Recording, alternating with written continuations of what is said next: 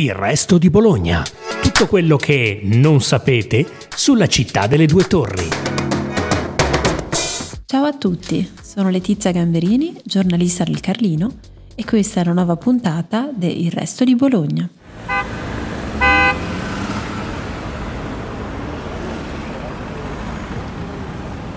C'è una città che è quella che vediamo scorrere frenetica sotto i nostri occhi. Ogni cambiamento, intervento, cantiere ci sembra enorme, definitivo. E poi ce n'è un'altra, o meglio tantissime altre, che sono esistite prima di noi e che magari la maggior parte di chi è qui all'ascolto non ricorda più.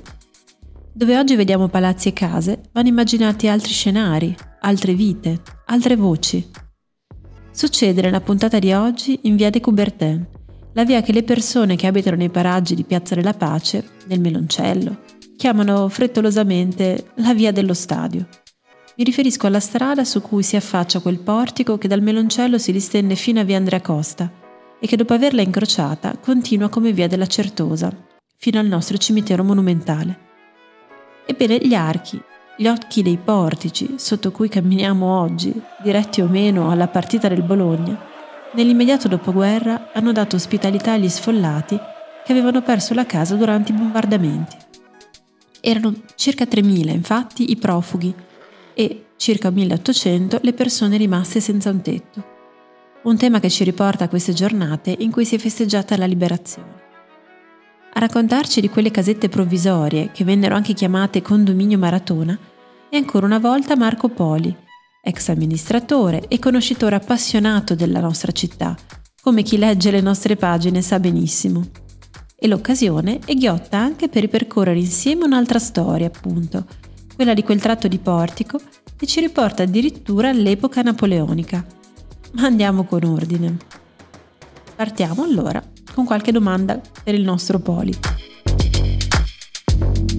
Allora, quello si chiama il portico della Certosa e allora diciamo subito che eh, in, in, quella triste occasione, cioè di una Bologna, di una città bombardata eh, per lungo tempo, per, eh, per, oltre un anno circa, insomma, dalla fine del 43 fino ai primi del 45, bene, eh, il 40% delle architetture bolognesi fossero case, eh, case eh, per le abitazioni, fossero invece monumenti architettonici veri e propri, il 40% riuscì, uscì alla fine della guerra o, eh, bombard- o eh, danneggiato in maniera gravissima o addirittura distrutto.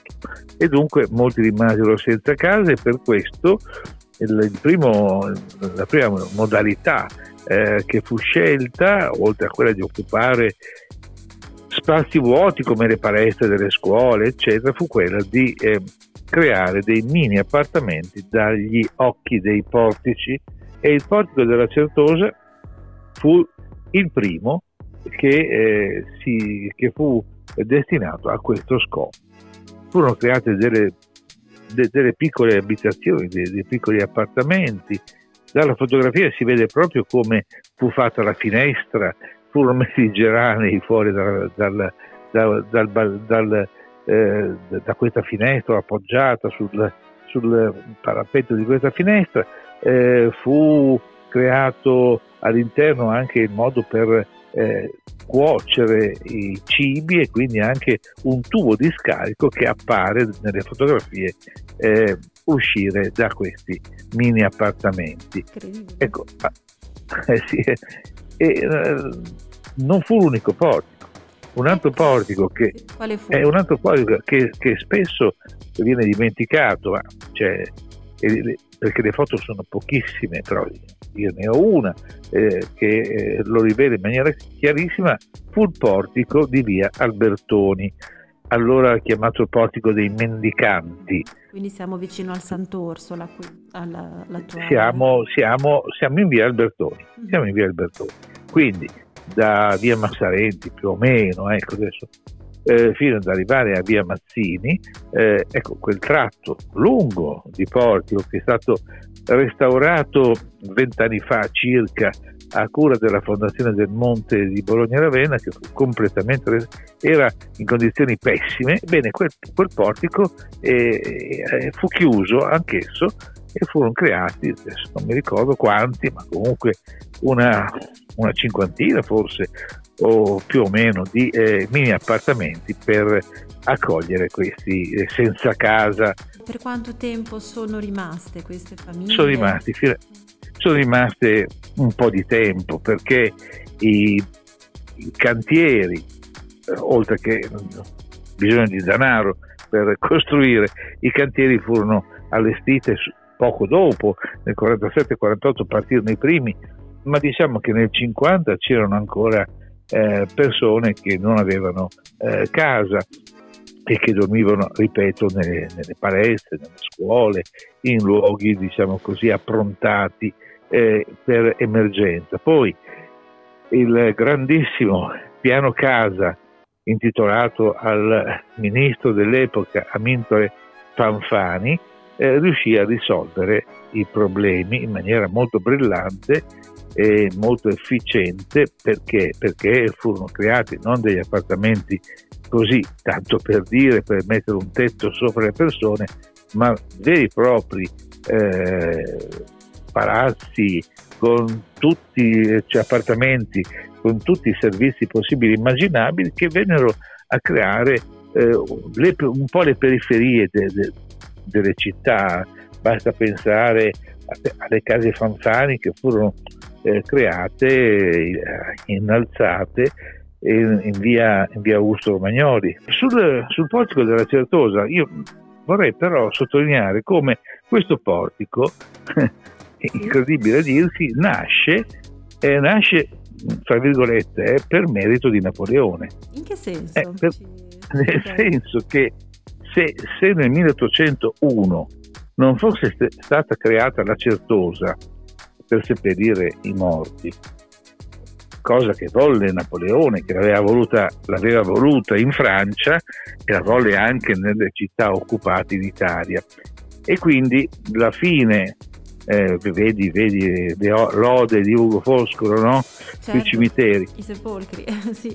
I sepolcri, ecco, anziché seppellire nelle chiese o nei sagrati delle chiese o nelle fosse comuni delle chiese, ecco, fu posta fine a questa, oh, a questa consuetudine, insomma, questo uso corrente del, del funerale e della sepoltura e fu creato un luogo ad hoc. Come fu creato?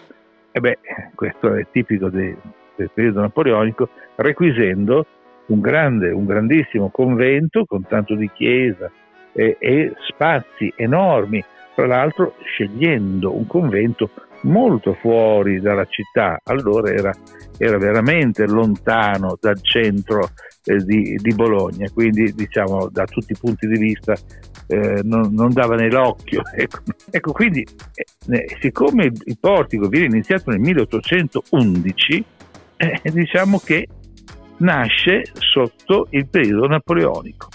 Mancano tre anni alla fine dell'occupazione napoleonica e viene deciso di costruire questo portico. Perché? Eh, io, ecco, questo è, è, il portico, io l'ho chiamato sempre il portico della pietà. Ecco, mentre quello di San Luca è il portico della fede, diciamo così, che conduce le persone a un santuario dove c'è una immagine mariana venerata. Ecco, il portico della Certosa è il portico per che guarda un po' che parte proprio dal meloncello, anche quello, cioè mentre uno a sinistra va verso San Luca, l'altro parte e va verso un luogo di pietà, cioè il, il cimitero della città, la Certosa cosiddetta. Ecco, e lì parte, parte questo portico realizzato non con i soldi, figuriamoci, del comune di Bologna né quantomeno dei, tantomeno dei francesi, no, con i soldi della gente. La gente si autotassa ah. Per realizzare questo portico, per andare a trovare i propri morti, i propri cari eh, al coperto. Ci vollero molti anni eh, a costruirlo, perché? Perché eh, no, non come oggi, oppure un po' come oggi, perché finiscono i soldi. E allora se finiscono i soldi bisogna tornare da capo a raccoglierlo non dal comune o dallo Stato, diciamo così, ma dai cittadini. E questa volta a contribuire al completamento del portico fino alla Certosa eh, fu un altro personaggio noto a Bologna, noto e meritorio per la nostra città, che fu Luigi Valeriani, ecco, che è conosciuto in modo particolare perché insieme a Giovanni Aldini, fratello del ministro Antonio Aldini, del ministro napoleonico Antonio Aldini, eh, lasciarono le loro risorse per? Per realizzare una scuola eh, per formare lavoratori, per formare operai, per formare la classe che in futuro avrebbe dovuto dare all'Italia, oltre che a partire da Bologna, un, diciamo così, un, eh, una, una, per dare all'Italia un futuro più scientifico, più tecnologico, meno diciamo letterario, meno classicheggiante, ma più operativo. Ecco, eh, Valeriani eh, lasciò anche dei danari per realizzare gli ultimi tratti del portico verso la Certosa. Quindi insomma molti che poi nel quartiere lo chiamano il portico dello stadio, insomma magari non tutti sanno che c'è questa, tutta questa lunga storia dietro, ben precedente. C'è tutta una Esatto. Ecco. Allora, parlando dello stadio, lo stadio ovviamente fu costruito cent'anni dopo, quindi è una... però lo stadio è, venuto, è intervenuto eh, a un po' modificare l'assetto di questo portico. Perché? Eh, perché lì eh, c'era l'ingresso dei, dei distinti centrali e quindi è stato modificato quel tratto di portico e lì c'era anche una reminiscenza che era molto cara ai bolognesi, cioè quella della fucilazione eh, di un personaggio che per i bolognesi era quasi un santo, o forse un po' di più, e cioè il sacerdote barnabita Ugo Bassi, patriota, eh, eh, cappellano militare di Garibaldi, e insieme a lui il capitano Livraghi, che furono entrambi arrestati e senza troppe storie. L'8 agosto 1849 furono fucilati dove oggi sorgono gli archi 66-67 del portico della Certosa.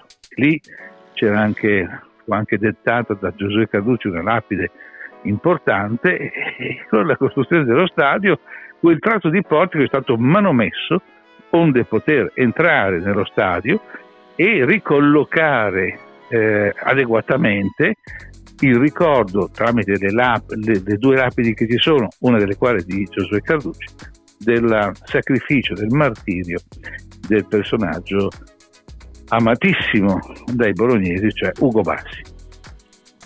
Questo è un altro dettaglio che spesso si dimentica, ecco, però eh, va, va, ricordato perché dove c'è la torre di Maratona eh, dello stadio che oggi si chiama Renato Dallara, eh, lì eh, c'è la memoria storica di un periodo di orgoglio cittadino che nasce l'8 agosto del 48 con la resistenza degli austriaci e la cacciata e si chiude l'8 agosto del 49 con il ritorno degli austriaci che eh, emblematicamente fucilarono due personaggi eh, di grande rilievo, di cui uno amatissimo dai bolognesi, Ugo Bassi.